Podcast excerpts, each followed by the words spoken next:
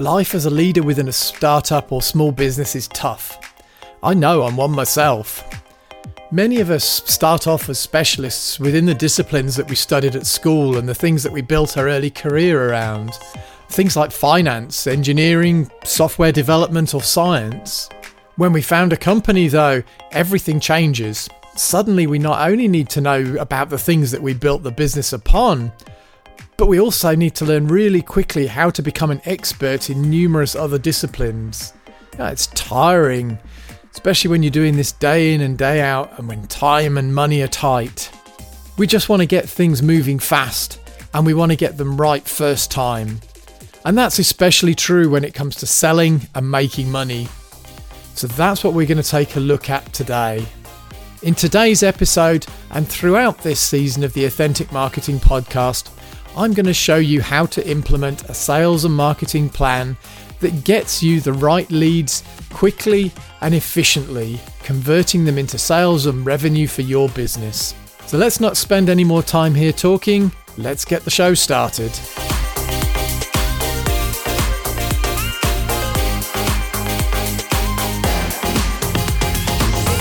Hi there, and welcome to the Authentic Marketing Podcast in association with Demodia where we give you actionable advice to help you create marketing that works. I'm your host, Simon Harvey, and this is the point where I'd usually introduce you to my co host, Daniel Kleber.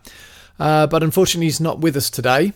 No need to worry though, he's going to be dropping in and out again from time to time throughout the series. Speaking of series, uh, today marks the start of a new season of the Authentic Marketing Podcast. So, as you know, story is everything to me. It's been the tool that we've used here at Demodia to double our revenue over the last couple of years. Uh, and it's the tool that's helping our clients to grow their business as well. Since we started this podcast, I've been talking a lot about storytelling and how to use it within your sales and marketing. And if we go back a little bit, in the first season, we looked at how to create story for your business, then in season two, we discussed how to use story to create a demonstration so you don't bore your audience.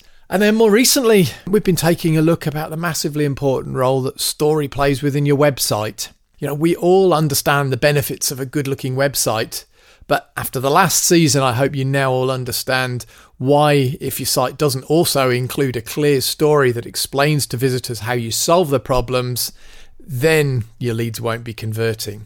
As we move on into this season, I want to answer the most common question that I get asked time and time again when I'm talking to clients and business leaders that I coach. And that's this How do I use my story within broader sales and marketing? You know, how do I actually use the story to get me new business? So having a story is great, but once it's captured within a brand script, there's no point in just leaving it sat there in a Word document or on a shared drive somewhere. You know, your story needs to become your business for it to work the most effectively, and it needs to be used everywhere. So, on today's episode, what I'm going to do is introduce you to what I affectionately know as the Authentic Engagement Plan. Then, throughout this season, I'm going to show you how to weave the various elements of that plan into everything that you do so that you can increase the connection that you have with your prospects and customers, and most importantly, you can grow your business. So, the plan itself is simple. In fact, it's just got six steps with it. And those are the things that you need to take and implement within your business. So, as a fellow business leader uh, and somebody that just wants to see companies out there succeed, what I'm going to do today is share this with you. I'll put a link in the episode notes too so that you don't need to write everything down. So let's start. Let's take a look at the plan, what it is, and how you're going to use it. So, the first thing that you need is a plan. I, I, work with numerous small business leaders, and the thing is, as a small business, I know that money's tight. You know, time is limited, and in particular, when there's only few of you doing sales or marketing, in any case, it's easy to say that a plan is not really much more than an academic exercise. You know, do you really need one? That's the thing that I often get asked. And I definitely think the answer is yes. You know, so many small businesses waste valuable time and money because they're just doing things that they think is trendy or it's just doing something because somebody else in their industry is doing it or a friend or somebody in a networking club has told them to try something you know they're doing things whether or not they're right for their business and they're not doing anything in a structured fashion and the problem is that when you don't have a plan and you don't have a process to follow, you just do random things. And these random acts of marketing is what wastes your money more than anything. So, your plan is essential. It's the place where you're going to decide how you're going to position yourself, what marketing activities and channels you're going to use, and most importantly, what your goals are and how you're going to monitor them later on. You know, without goals, you've got nothing to head towards. You know, goals need to be your guiding star. They're the thing that aligns your marketing activities with your business direction and objectives. They're the thing that tells you when you're doing things right, you know, what's working and when you're going off track. The other thing that you need your plan to encompass is the way that you communicate. And that leads me on to step two. So, this is my favorite part of the whole process. And of course, it's story. So, I often see this referred to as messaging or maybe value propositions. They're words that are used inside there to talk about this method for communication. But story, as we've mentioned many, many more times, has a flow to it, has a structure that people remember. It's not just a random narrative and it's not talking about values of features or functions and those things. The key parts of your story that we need to be talking about in here are things like your problem and the solution. You know, our brain is wired to recall stories and these sort of problem features. It's not wired to recall facts.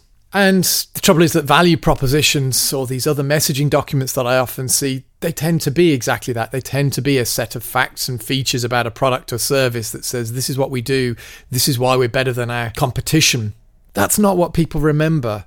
Storytelling has really only become mainstream, I guess, in the last few years. You know, it's been known for humanity for you know, generations and generations. It goes back to pretty much the existence of human civilization. But it's been great to see it sort of take off now and come into something that I love, you know, sales and marketing and be used inside there. You know, stories themselves have been told since the beginning of time, and yeah, they still fascinate us today.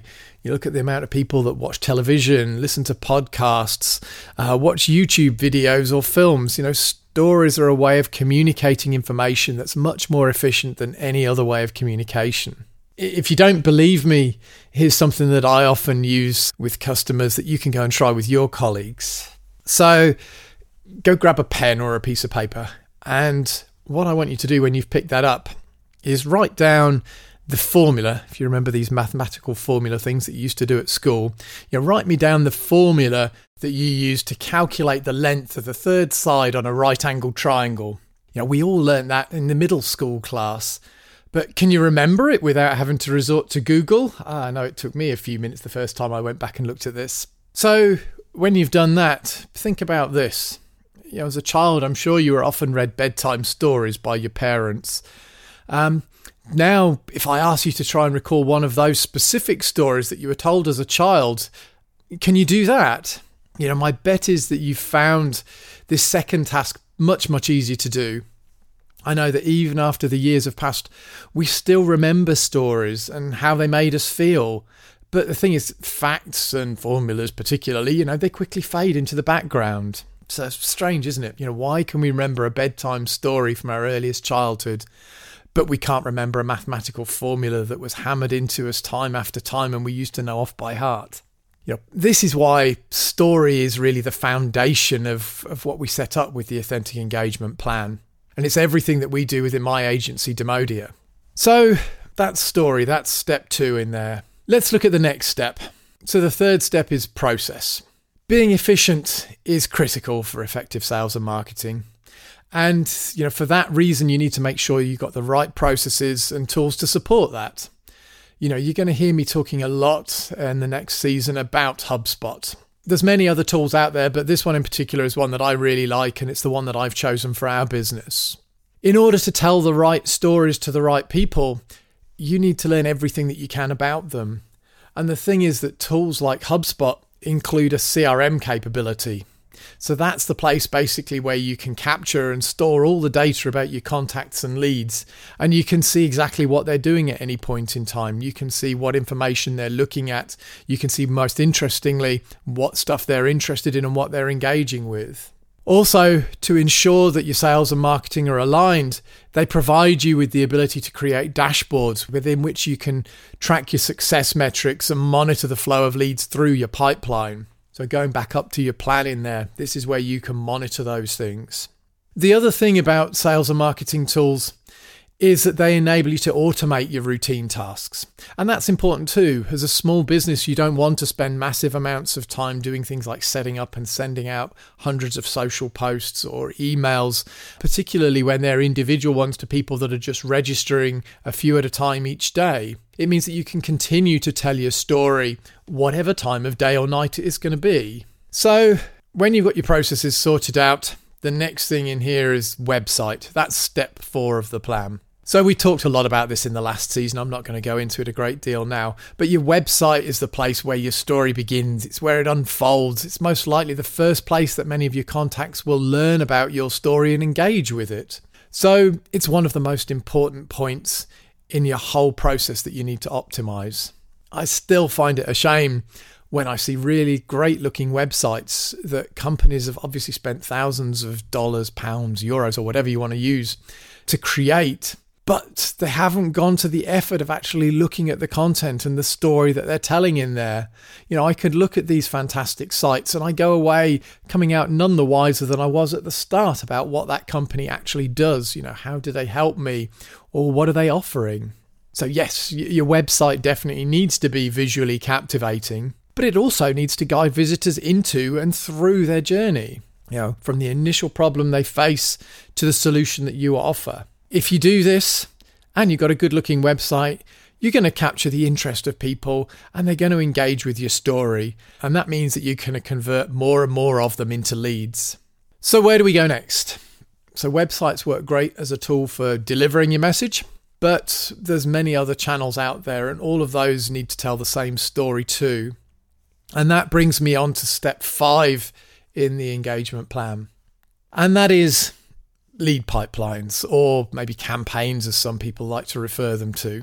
So, if you've managed to hone a story that resonates with your existing customers and the new prospects that you're talking to in person, then now you're onto a winner when it comes to campaigning.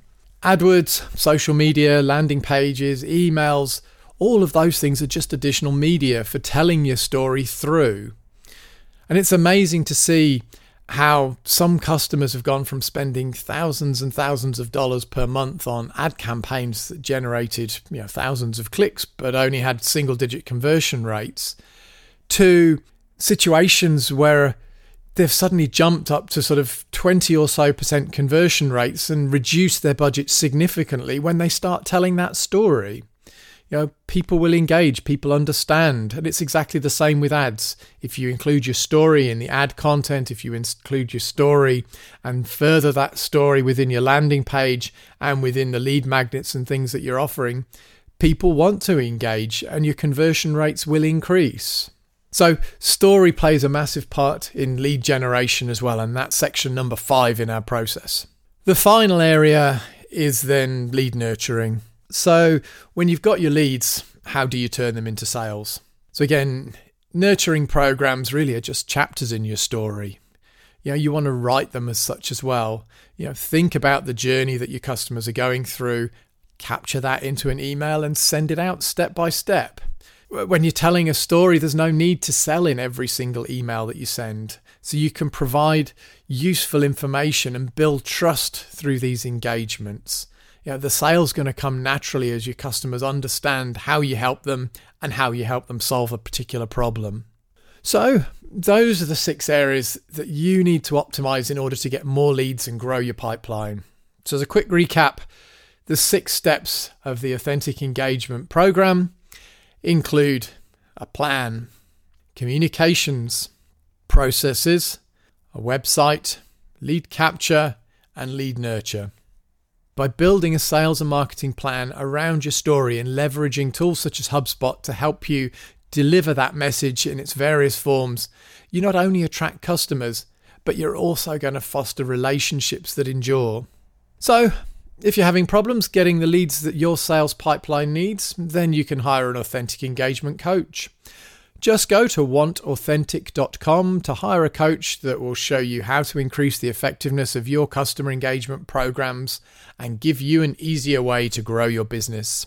So, usually, this is the point in the program where I give you something to go away and do. But today I don't have any specific steps for you, but you can guarantee over the next few weeks there's going to be plenty to do as I dive into each part of the framework that we've just talked about and look at how you implement it within your business. So don't worry, there's going to be lots coming your way very soon. So that's all for today's episode of the Authentic Marketing Podcast. Thanks as always for listening, and don't forget to bookmark the podcast and share it with your friends.